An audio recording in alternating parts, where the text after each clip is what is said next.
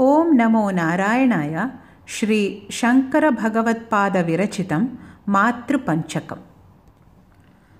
आस्तां तावदियं प्रसूतिसमये दुर्वारशूलव्यथा।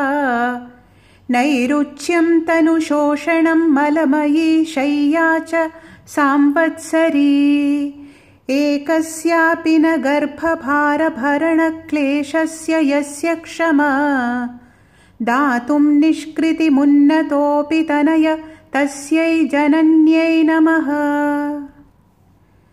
गुरुकुलमुपसृत्य स्वप्नकाले तु दृष्ट्वा यतिसमुचितवेषं प्रारुदो मां त्वमुच्चैः।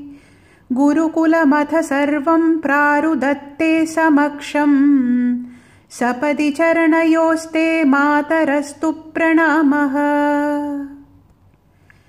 न दत्तं मातस्ते मरणसमये तोयमपि वा। स्वधावानो देया मरणदिवसे श्राद्धविधिना।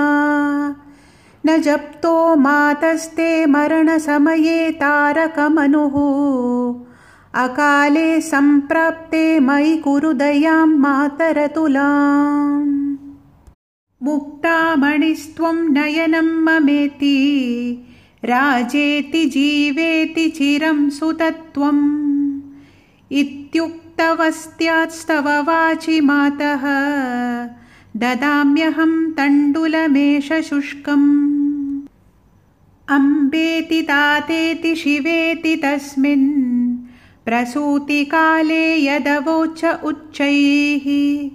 कृष्णेति गोविन्द हरे मुकुन्देत्यहो जनन्यै रचितोऽयमञ्जलिः